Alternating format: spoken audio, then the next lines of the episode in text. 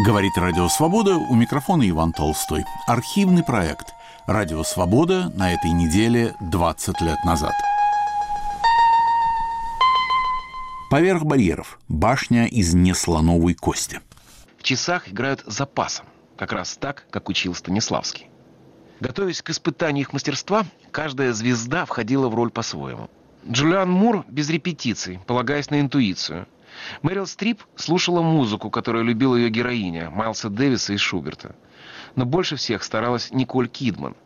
Она не только прочла полный канон Вирджинии Вулф, но и научилась писать ее почерком, крутить самодельные сигаретки, держать голову на бок и с достоинством носить выдающийся патрицианский нос, который приделали ей гримеры. Глядя на эту игру, на беспрестанно вслушивающуюся в себя Николь Кидман, на добрую несостоявшуюся Мэрил Стрип, на самоотверженную и отчаявшуюся Джулиан Мур, я думал о том, что о таких актрисах, наверное, мечтал Чехов. Разговор о фильме «Часы» я попросил продолжить Бориса Михайловича Парамонова. То, о чем нам вы, Александр Александрович, сейчас рассказывали, не может считаться такой уж бесспорной инновацией в киноискусстве. Передать модернистскую, густую, вязкую прозу средствами кино, в котором все движение, темп, монтаж – это не значит идти за литературным подлинником, посильно его имитируя. Кстати, в фильме «Часы» я такой поэтики не заметил. Там прием другой – связать три жизни в различных исторических условиях чисто внешне, через роман, который одна героиня пишет, вторая читает, а третья вообще хлопочет вокруг литературы, обхаживая писателя, умирающего от СПИДа. Единый стержень, на который все это нанизано, все трое собираются устроить партию, вечеринку. Если угодно, смелость фильма в том, что он перебрасывает мосты через время, отнюдь не заставляет его медленно течь. Не Темза герой этого фильма, так сказать, а лондонские мосты и трансатлантические перелеты одно из исключений. Одна из героинь, беременная, хочет покончить с собой, но в некой символической сцене ее заклестывают родовые воды. Фильм летает во времени, а не ползет. Я бы сказал, что его стихия не вода, а воздух. Воздушные пути, как сказал поэт. Заметим, что поэт-самоубийца тоже вылетает в воздух, выбрасывается из окна. В стихии фильма незаметно присутствуют самолеты, скрадывающие время. Вы, Александр Александрович, э, пытались поставить в связь Вирджинию Вулф и Джойса. Я читал кое-что из Вулф. Кстати, миссис Долой не читал. И она произвела на меня впечатление именно Джойса, но в облегченном, женском варианте. Прошу простить мне эту политическую некорректность. Проза Вирджинии Вулф неясная, нарочито затуманенная, импрессионистская, лучше всего сказать, но при этом легкая. Тут никаких пушек сквозь пески пустыни не тянешь. Я бы сказал, что Джойс опровергает Вулф каждой своей строчкой. Скажу больше, делает ее ненужной. Может быть, Виржиния Вулф и годится на то, чтобы делать по ее мотивам элегантные фильмы. От ее прозы ничего в памяти не остается. Между тем, прочитав Джойса, вы будете всю оставшуюся жизнь носить за спиной мешок с камнями и получать при этом наслаждение. Как сказал Шкловский, искусство делает камень каменным. Еще в скобках Хемингуэй, наслышавшись про модную в начале 20-х годов Кэтрин Мэнсфилд, второй, мол, Чехов, прочитал ее и высказался. Мэнсфилд по сравнению с Чеховым симпатичная старая дева рядом с пожилым, умным, знающим жизнь сельским доктором. «Башня из неслоновой кости». Передачу подготовил Александр Генис – Впервые в эфире 22 февраля 2003 года.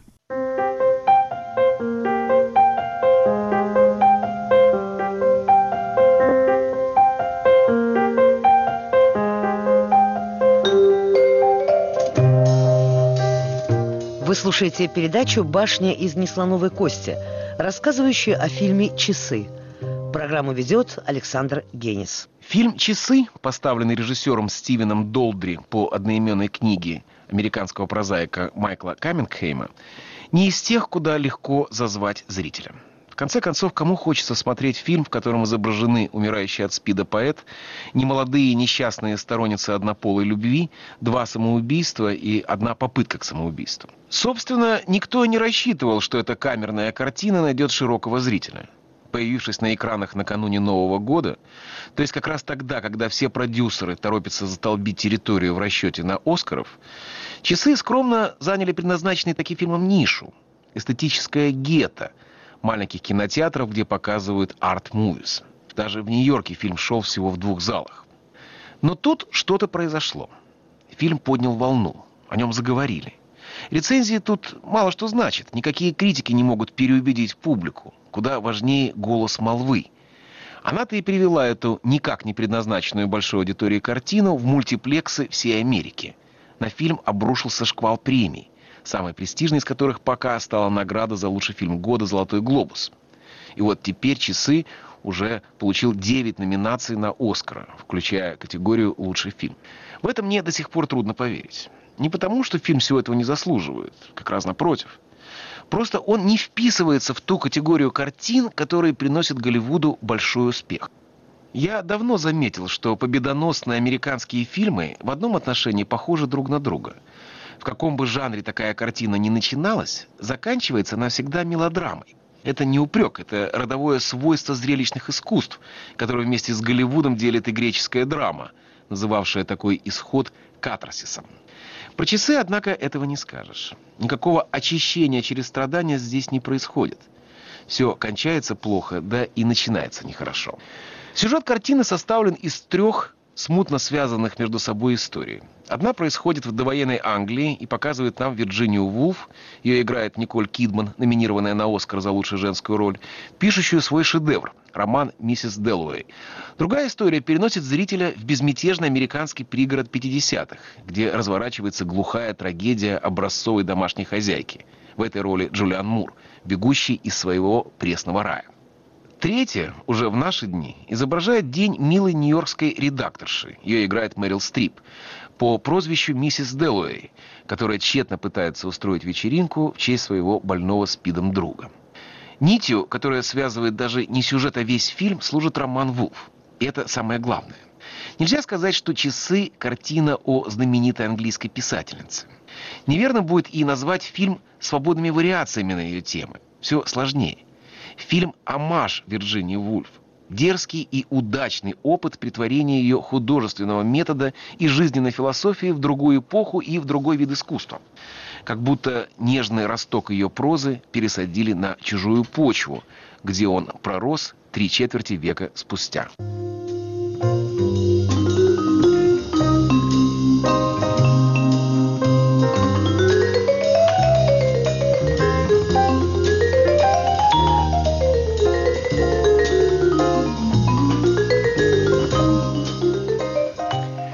Сначала был странный роман, неожиданно получивший Пулитцеровскую премию. Книга эта, кстати, переведена и хорошо переведена на русский.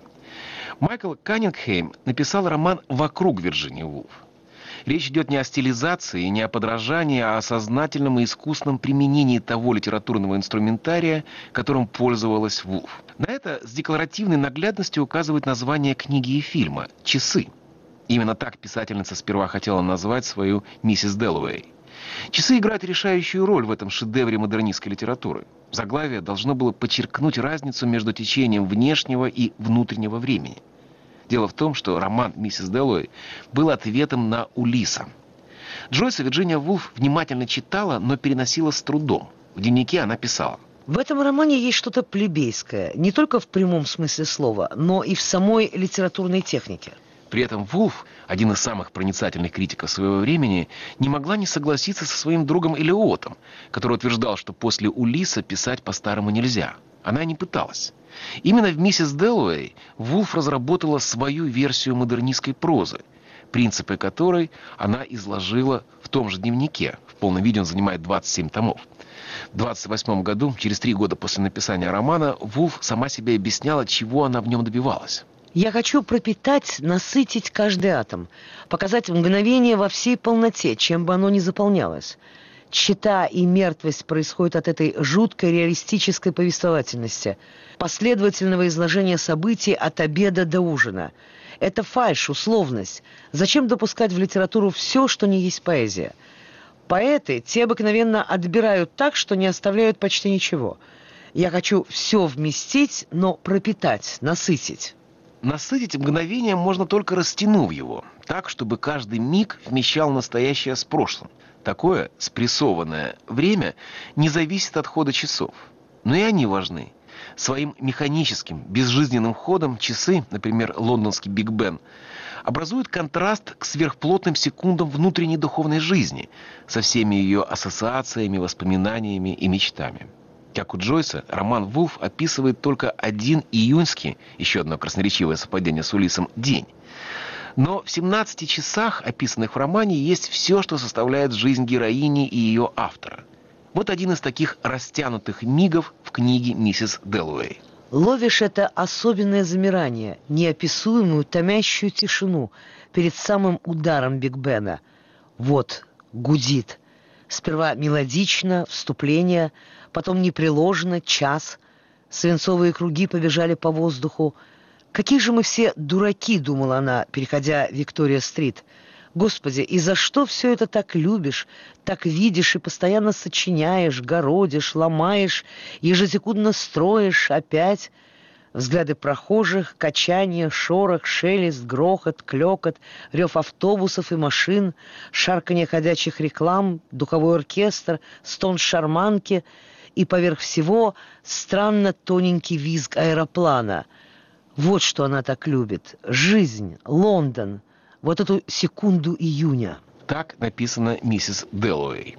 ей подражает Каннингем, когда рассказывает про двух своих героинь, которые читают эту книгу, и одну, которая ее, эту книгу, пишет. Теперь зададимся вопросом. Как перенести эту сложную художественную вязь, весь этот многослойный литературный полимпсест на экран – ведь единственная цель, которую ставили перед собой авторы фильма, была в том, чтобы создать зримый аналог модернистской литературной ткани. Как передать истончившийся реализм такой прозы в кино. Как раздвинуть действительность, не исказив ее. Этого можно было добиться только одним – гениальной актерской игрой. Я решился на такое определение, потому что ничего другого сюда не подходит. Все актрисы в фильме играют именно тех персонажей, которых создавала Вирджиния Вулф. Главное в них, как она сама и говорила, ускользающая индивидуальность. Мы видим женщин, чья духовная жизнь настолько богата и сложна, что она не умещается в характер. О них нельзя сказать ничего исчерпывающего. Их нельзя описать в категориях поступков. Им невозможно приписать готовую роль. Они живут слишком углубленно, чтобы мы понимали до конца ту драму, которую рассказывает фильм. В часах играют запасом, как раз так, как учил Станиславский. Готовясь к испытанию их мастерства, каждая звезда входила в роль по-своему. Джулиан Мур без репетиций, полагаясь на интуицию. Мэрил Стрип слушала музыку, которую любила ее героиня, Майлса Дэвиса и Шуберта. Но больше всех старалась Николь Кидман. Она не только прочла полный канон Вирджинии Вулф, но и научилась писать ее почерком, крутить самодельные сигаретки, держать голову на бок и с достоинством носить выдающийся патрицианский нос, который приделали ей гримеры. Глядя на эту игру, на беспрестанно вслушивающуюся в себя Николь Кидман, на добрую несостоявшуюся Мэрил Стрип, на самоотверженную и отчаявшуюся Джулиан Мур, я думал о том, что о таких актрисах, наверное, мечтал Чехов.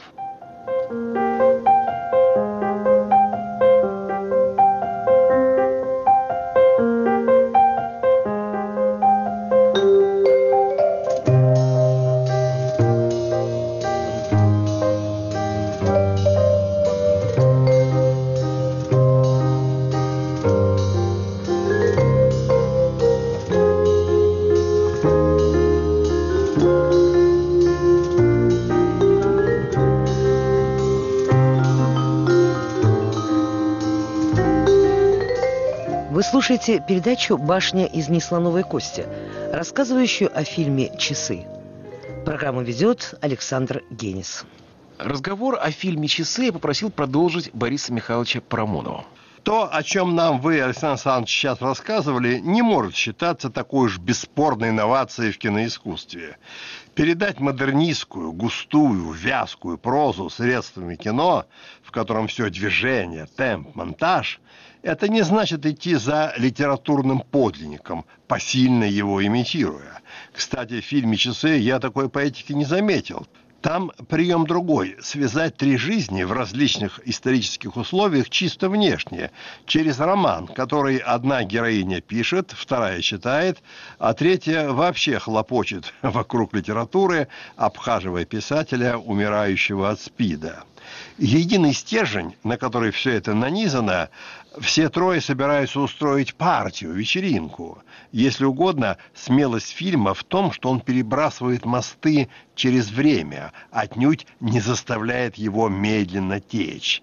Не Темза герой этого фильма, так сказать, а лондонские мосты и трансатлантические перелеты – одно из исключений. Одна из героинь, беременная, хочет покончить с собой, но в некой символической сцене ее заклестывают родовые воды. Фильм летает во времени, а не ползет. Я бы сказал, что его стихия не вода, а воздух. Воздушные пути, как сказал поэт. Заметим, что поэт-самоубийца тоже вылетает в воздух, выбрасывается из окна. В стихии фильма незаметно присутствуют самолеты, скрадывающие время. Вы, Александр Александрович, э, пытались поставить в связь Вирджинию Вулф и Джойса. Я читал кое-что из Вулф. Кстати, миссис Доллои не читал. И она произвела на меня впечатление именно Джойса, но в облегченном, женском варианте. Прошу простить мне эту политическую некорректность. Проза Вирджинии Вулф неясная, нарочито затуманенная, импрессионистская, лучше всего сказать, но при этом легкая. Тут никаких пушек сквозь пески пустыни не тянешь. Я бы сказал, что Джойс опровергает Вулф каждой своей строчкой. Скажу больше, делает ее ненужной. Может быть, Виржиния Вулф и годится на то, чтобы делать по ее мотивам элегантные фильмы. От ее прозы ничего в памяти не остается. Между тем, прочитав Джойса, вы будете всю оставшуюся жизнь носить за спиной мешок с камнями и получать при этом наслаждение. Как сказал Шкловский, искусство делает камень каменным. Еще в скобках Хемингуэй, наслышавшись про модную в начале 20-х годов Кэтрин Мэнсфилд, второй, мол, Чехов, прочитал ее и высказался. Мэнсфилд по сравнению с Чеховым симпатичная старая дева рядом с пожилым, умным, знающим жизнь сельским доктором. А ведь есть в кино впечатляющие попытки дать течение, длительность, вязкость, прозу времени. И гений есть этого дела. Антониони, конечно. Про него говорят, что он из кинопоэзии сделал кинопрозу, дал иной, прозаический темпоритм движению кинокартинок. Прием он применил простой, как все гениальное. Стал играть совпадением реального и экранного времени. Я, будучи киношником-любителем, за 25 лет в Америке посмотрел, кажется, все – обнаружил даже источник этого приема Антониони в американском фильме «Ровно в полдень» «Хайнун» продюсер Стэнли Краймер, режиссер Зиммерман. Пик фильма – те 20 минут, в течение которых бандиты должны добраться от станции до города, где с ними вступит в борьбу шериф Гарри Купер. И мы следим за временем по крупному плану часов, что висят у него в офисе. Проходит ровно 20 минут до первого выстрела. Это незабываемо. При этом я не хочу создать впечатление, что фильм «Часы» мне не понравился. Скорее, понравился. Актриса действительно одна лучше другой. И меня потряс Эд Харрис, которого я раньше не любил в роли умирающего поэта. Еще одна большая удача фильма во второй новелле, когда к Джулиане Мур приходит ее преуспевающая вроде бы подружка, которая, как тут же выясняется, заболела раком. Происходит мгновенное и впечатляющее утяжеление мифа о легких, бездумных американских 50-х годах. И последнее, что хочется сказать, Александр Александрович, вы от меня, кажется, именно этого и ждали, так вот это вам на закуску. В фильме есть сквозной мотив, который нельзя не заметить. Герои, желающие изменить свою рутинную жизнь, не могут выбрать ничего, кроме перемены сексуальной ориентации. При этом сущности ничего не меняется, все остаются несчастными. Тут ощущается какая-то довольно злая ухмылка.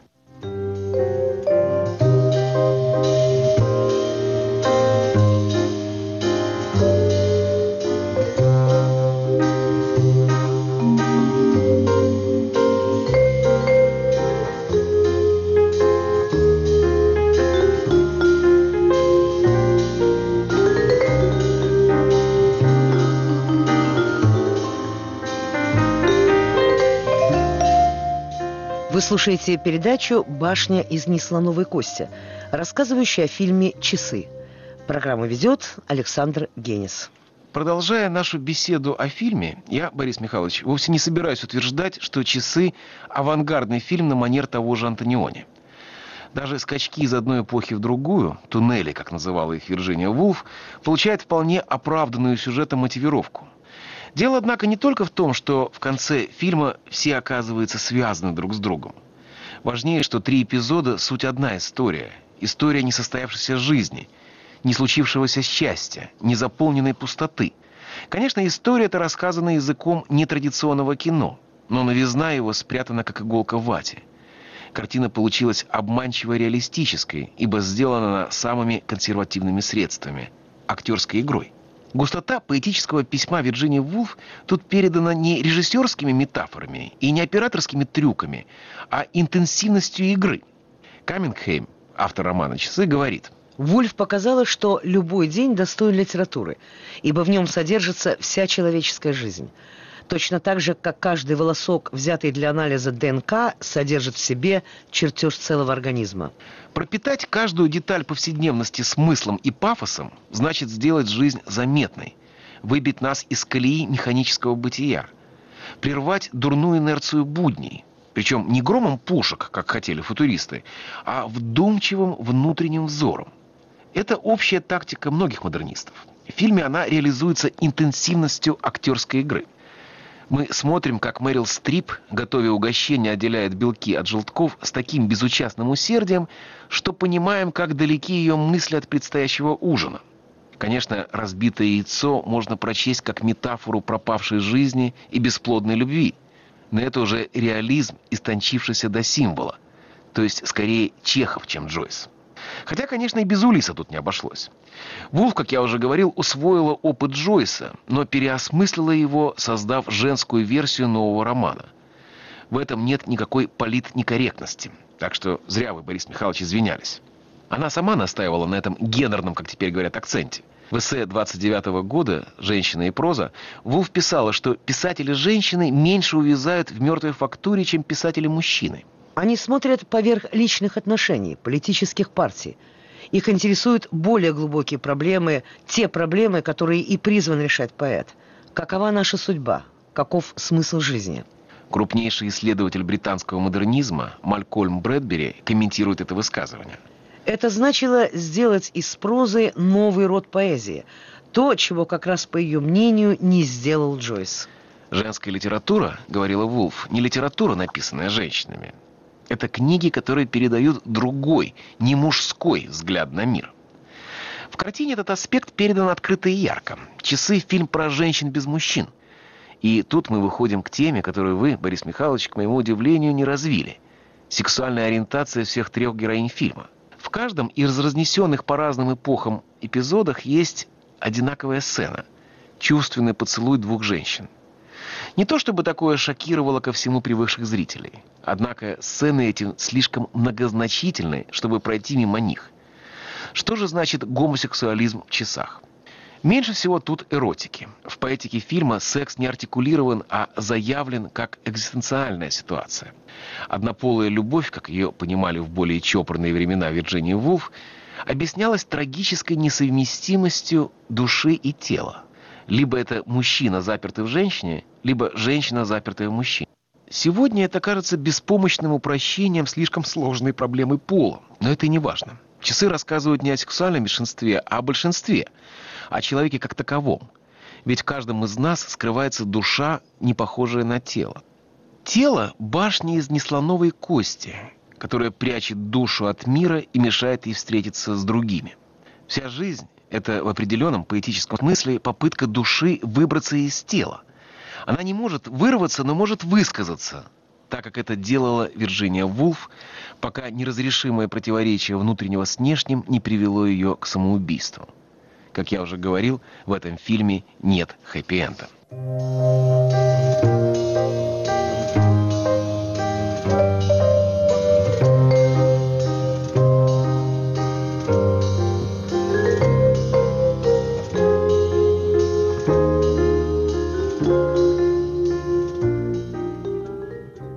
Из всего, что мы здесь с Борисом Михайловичем сказали, ясно, что «Часы» — хороший фильм. Глубокий, серьезный, тонкий, умный и красивый. Но все-таки больше всех художественных удач картины радует ее успех. Снобы привыкли считать публику дурой, жадной до пустых развлечений. Это, однако, лишь часть правды. Самое сложное, самое элитарное искусство рано или поздно добирается до всех, хотя бы до многих. Вирджиния Вулф сама себя называла автором для избранных. Но и она, как все писатели, что бы они ни говорили, мечтала о том, чтобы ее понимали. Даже став классиком, она страдала от ограниченности круга ее ценителей. Кажется, Голливуд — последнее место для нее, но это только так кажется. Дураков нет, и настоящее искусство всегда найдет себе к нам дорогу. После часов роман «Миссис Даллоуэй» стал бестселлером. Впервые за те три четверти века, которые прошли с тех пор, как Вирджиния Вулф написала свою книгу. И еще. В мире сегодня страшно и неуютно. Дух времени заражен войной. А Америка смотрит тихий, трудный, камерный фильм, в котором никак нельзя спрятаться от окружающего. Это и странно, это и закономерно. Каждый раз, когда тучи сгущаются над историей, делая вроде бы неуместными усилия художника, я вспоминаю, что в 1918-м, одном из самых страшных годов на памяти России, Голодная Цветаева писала пьесу про Казанову. Только такими противоречиями живет искусство.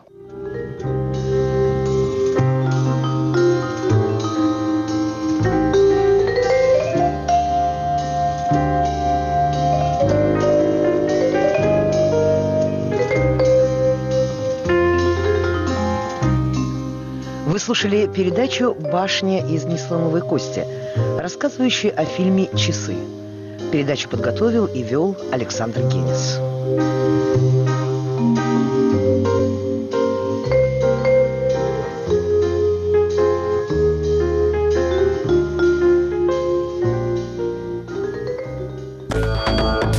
Голосовой помощник «Радио Свобода». Привет, это Маруся. Хорошие новости? Наш эфир стал более доступным благодаря виртуальному ассистенту Маруся компании Mail.ru Group на платформах iOS и Android, а также на умной колонке «Капсула». Просто скажите «Маруся, включи Радио Свобода». Свобода становится еще ближе.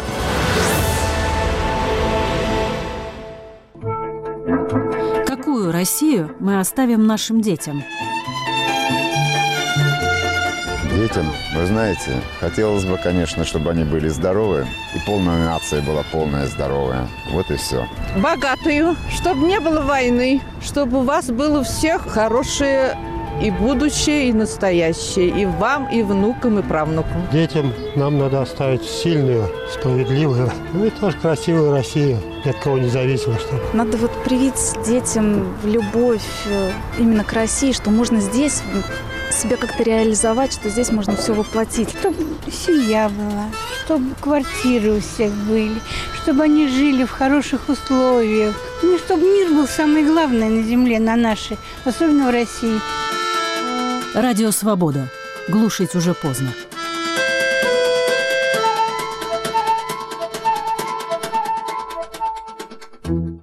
Эфире архивный проект «Радио Свобода» на этой неделе 20 лет назад. У микрофона Иван Толстой. Поверх барьеров. Заброшенное шоссе. Памяти Хэнка Уильямса.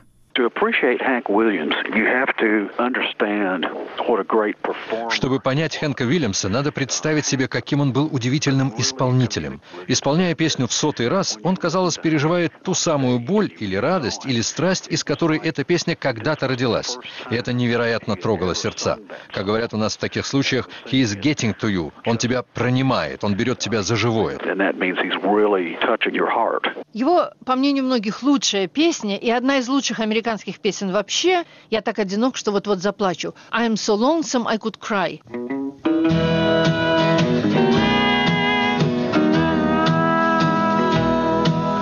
Hear that lonesome whippoorwill. He sounds too blue to fly. The midnight train is whining. I'm so lonesome I could cry. I've never seen a night so long when time goes crawling by.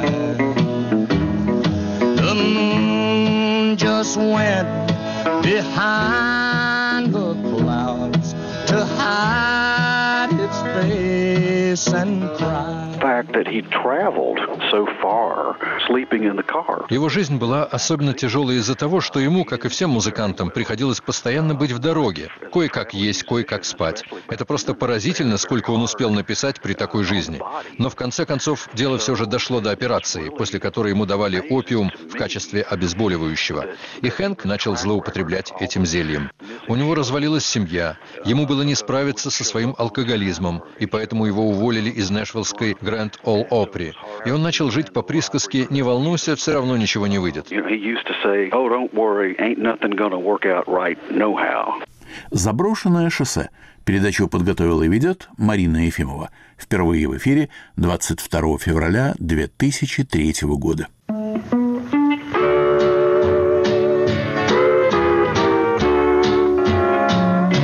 I'm a rolling stone,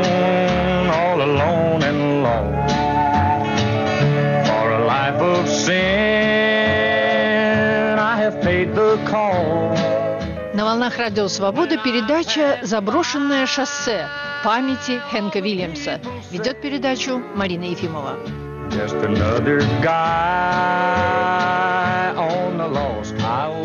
Сейчас в Америке среди любителей музыки кантри очень моден певец, точнее бард, Хэнк Вильямс-младший. Далеко не все знают о его отце, тоже певце и сочинителе песен в стиле кантри, которого звали просто Хэнк Вильямс. Хэнк Вильямс не был создателем музыки стиля кантри. Им считается его предшественник Джимми Роджерс. Но вот что говорит о Вильямсе нэшвильский журналист, знаток музыки кантри Джек Нилли. Хэнк Уильямс был новатором. В том смысле, что первым ввел в народную музыку, ее называют музыкой hillbillies, то есть простаков, били с холмов.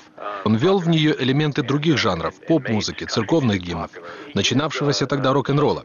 Словом, сделал музыку кантри съедобной для миллионов слушателей, сделал ее популярной. Музыкальная карьера Хэнка Вильямса продолжалась только 4 года, за которые он успел стать эталоном музыки кантри. А всего он прожил на свете 29 лет, с 1923 года по 1953.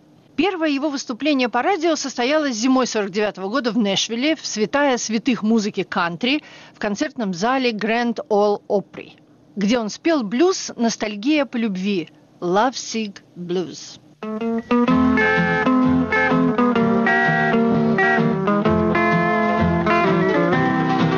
I got a feeling of the blues, oh Lord, since my baby said goodbye.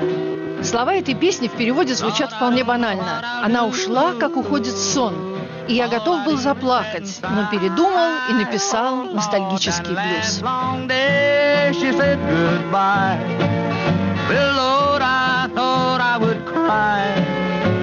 She'll do me, she'll do you. She's got that kind of loving. Lord, I love to hear her when she called me sweet. Daddy, such a beautiful dream. I hate to think it all over. I've lost my heart it sings. I've grown so used to you somehow. Well, I'm nobody's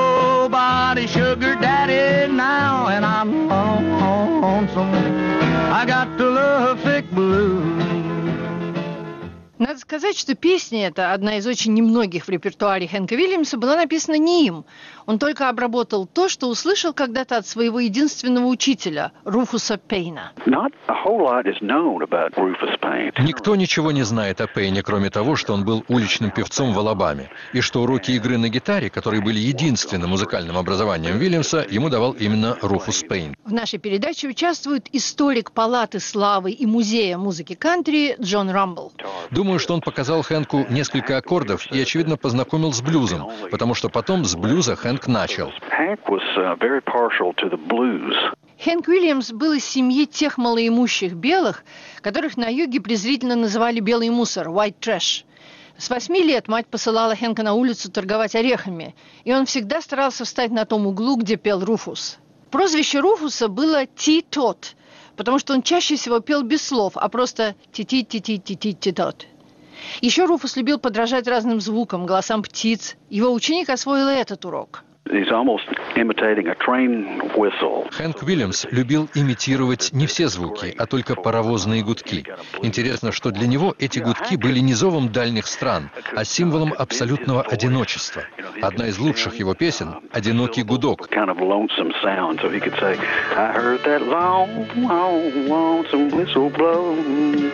I was riding number nine, heading south from Caroline. I heard that long wow wow, some whistle blow.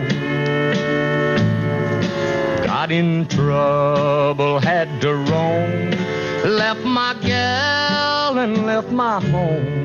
I heard that long wow wow, some whistle blow. Нас везли по девятке из Северной Каролины, и вдруг я услышал этот одинокий-одинокий гудок. И только тут я осознал, что нет у меня теперь ни дома, ни девушки, что я разбил сердце своей любимой, что я стал номером, а не именем. И все, что я слышу, это одинокий-одинокий гудок. Lock me to a ball and chain. I heard that long wow wow, some whistle blow.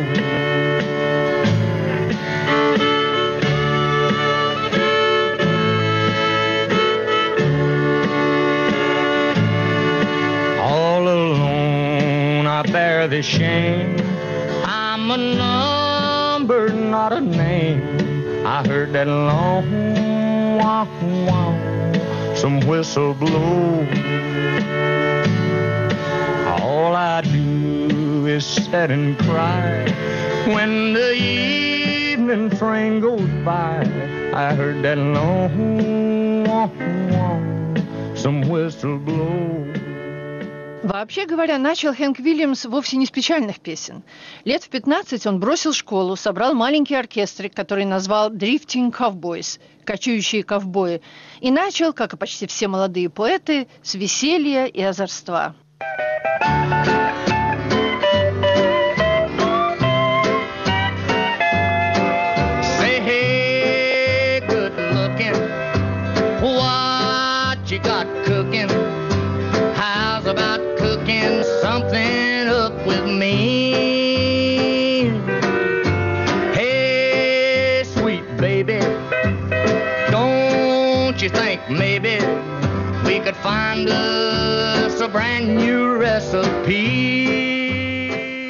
симпатичная, что тут вообще варится? И не состряпаем ли мы что-нибудь вместе?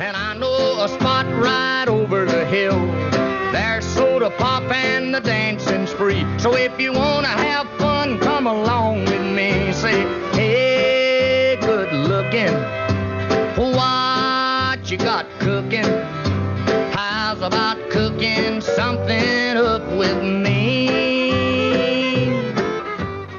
Хэнк Вильямс женился по великой любви на красивой и властной Одри Мэй Шепард. Но очень скоро Одри начала ревновать Хэнка к его страстному увлечению творчеством, к его растущей славе, к друзьям-музыкантам. Хэнк страдал и пил.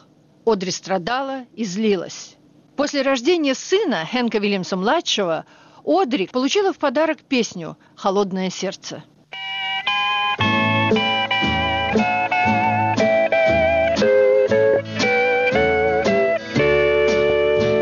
Try so hard, my dear, to show that you were my every dream.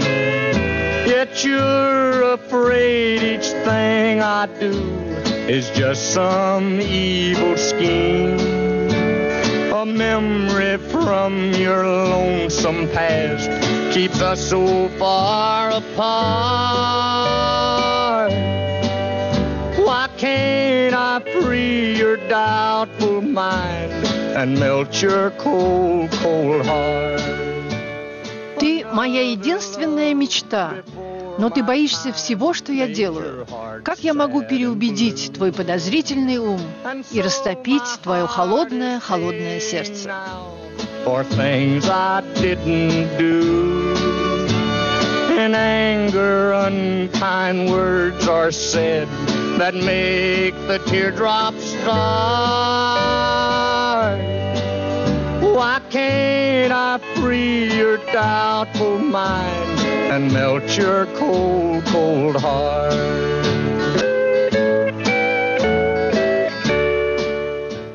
Хэнк Вильямс пил не только из-за семейных неприятностей. У него было тяжелое хроническое заболевание, врожденный дефект позвоночника, который прозевали в детстве и который постепенно делал его калекой. Он жил с постоянными болями. Но и это не все. Хэнк был человеком настроения. Он был то в эйфории, то в мрачном унынии. Конечно, сейчас бы у него диагнозировали маниакально-депрессивное состояние и пытались бы его лечить, но, по моему мнению, у него была болезнь поэтов. Конечно, смешно сравнивать Хэнка Вильямса с Шелли или Рэмбо, которые погибли молодыми, но в своем жанре и на своем уровне Вильямс сделал то же, что делали они. Превращал и свою эйфорию, и свое уныние в искусство, Be. Able to harness his joy and his sorrow and turn them into art, into songs. I can settle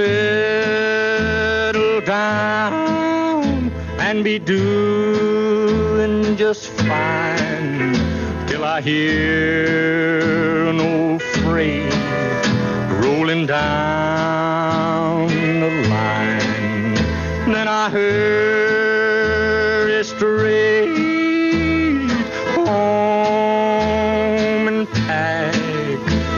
I didn't go, I believe I'd blow my stack. I love you, baby, but you gotta understand when the Lord made me, He made a rambling man. Я люблю тебя, детка. Но пойми, Господь сотворил меня бродягой. Я не могу нигде осесть, потому что моя судьба заглядывать за поворот дороги. Но когда я умру, и ты будешь стоять у моей могилы, знай, что это Господь увел своего бродягу домой.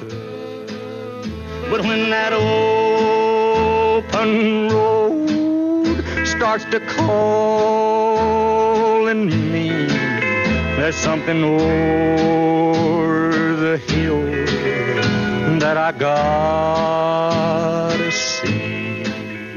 На волнах Радио Свобода передача «Заброшенное шоссе» памяти Хэнка Вильямса. Ведет передачу Марина Ефимова. Cause that's the life I believe he meant for me. And when I'm gone and at my grave stand, just say God's called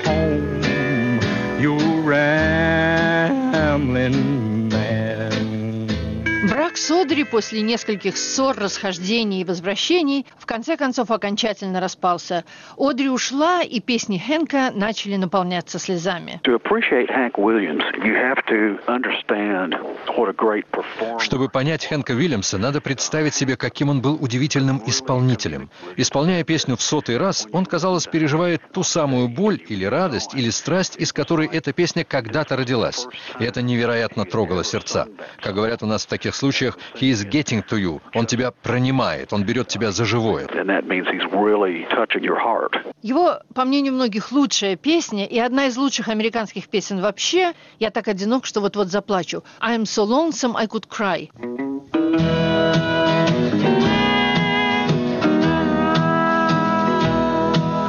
Hear that lonesome whippoorwill. He sounds too blue to fly. The midnight train is whining low. I'm so lonesome I could cry. I've never seen a night so long when time goes crawling by. Just went behind the clouds to hide its face and cry.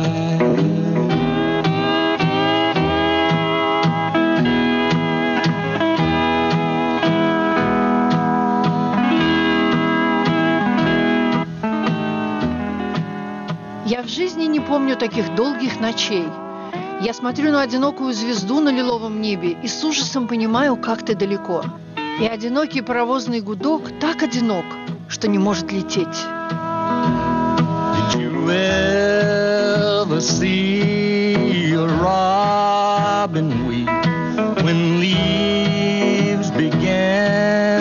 a?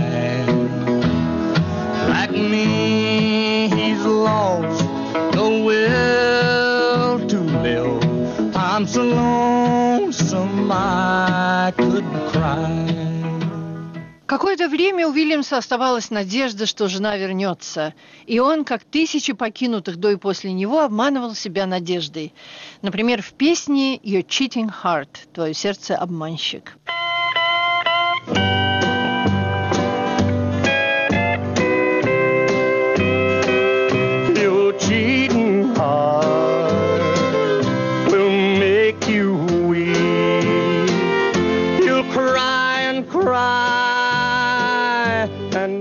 Наступит время, когда ты пожалеешь о том, что отшвырнула любовь. Слезы польются по твоему лицу, как дождь, и губы начнут повторять мое имя. Ты не подашь виду, но твое сердце выдаст тебя.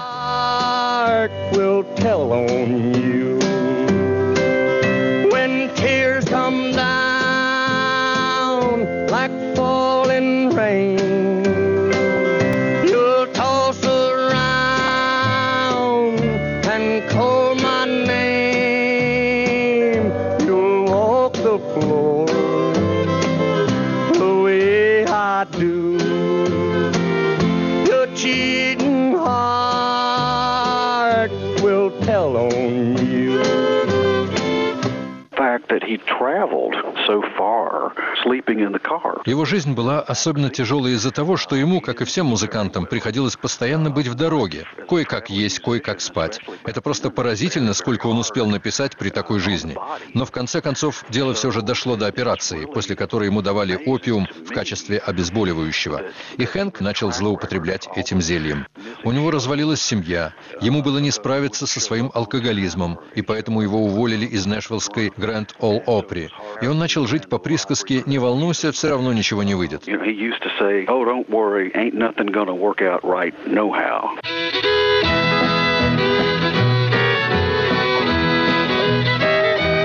I don't care if tomorrow never comes. This world holds nothing for me. Мне все равно, наступит завтра или нет. Когда она ушла, весь мир ушел с ней. away. So I don't care if tomorrow tomorrow never comes, if tomorrow never comes and the sun don't ever shine, it won't matter with me. For when she went away, My world ended that day. So I don't care if tomorrow never comes. В новогоднюю ночь 1953 года 17-летний Чарльз Карр, нанятый в Монтгомери, вез Вильямса из Алабамы в Западную Вирджинию на концерт. Около Ратлиджа в штате Теннесси дорожный патруль остановил Карра за превышение скорости. Полицейский заглянул в машину и сказал, «А пассажир-то твой выглядит покойником». «Он напичкан снотворным», — ответил Карр, заплатил 25 долларов штрафа и помчался дальше. Поэтому никто даже точно не знает, в каком штате умер Хэнк Вильямс.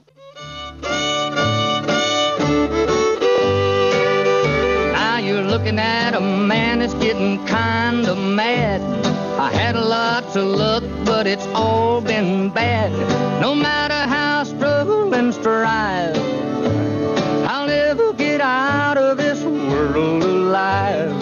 fishing pole's broke, the creek is full of sand.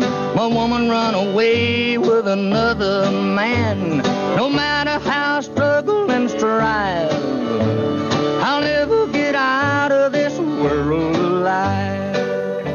Моя леска порвалась, крючок застрял в песке, моя жена ушла к другому, и как бы я ни боролся, как бы ни старался, мне не уйти из этого мира живым. Day. Although you proved I wasn't born, I was only hatched. Everything's against me and it's got me down. If I jumped in the river, I would probably drown. No matter how I struggle and strive, I'll never get out of this world alive.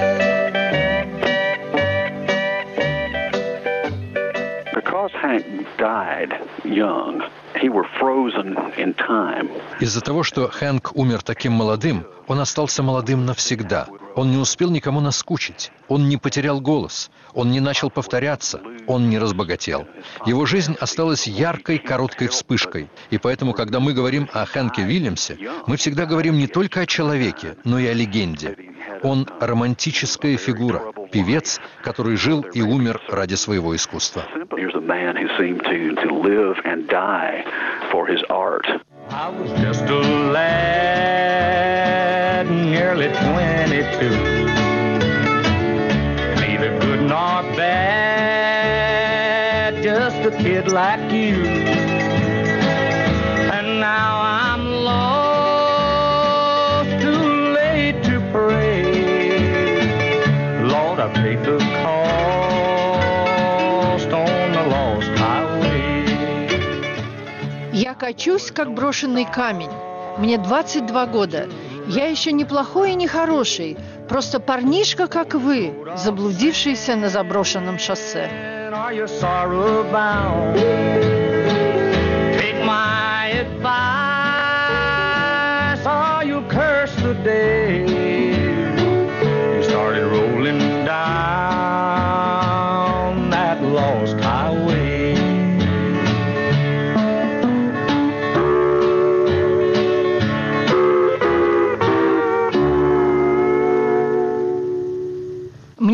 слышать многих имитаторов Хэнка Вильямса и здесь, и еще в России в 70-х годах.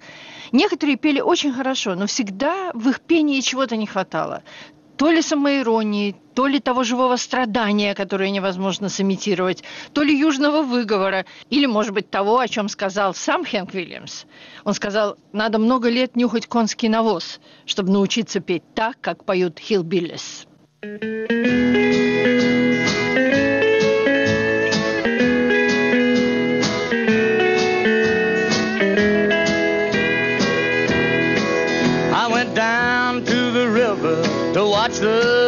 swim by.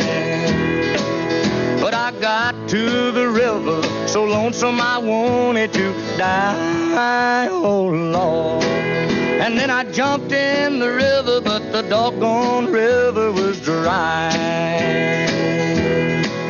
She's long gone, and now I'm lonesome blue. На волнах радио «Свобода» вы слушали передачу «Заброшенное шоссе. Памяти Хенка Вильямса». В программе участвовали Рая Вайль и Владимир Морозов. Подготовила и вела передачу Марина Ефимова.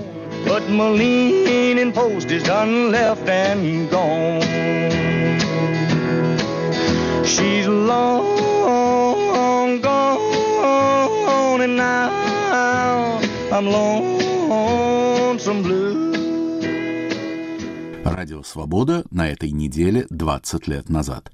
Над архивным проектом работает редактор Иван Толстой.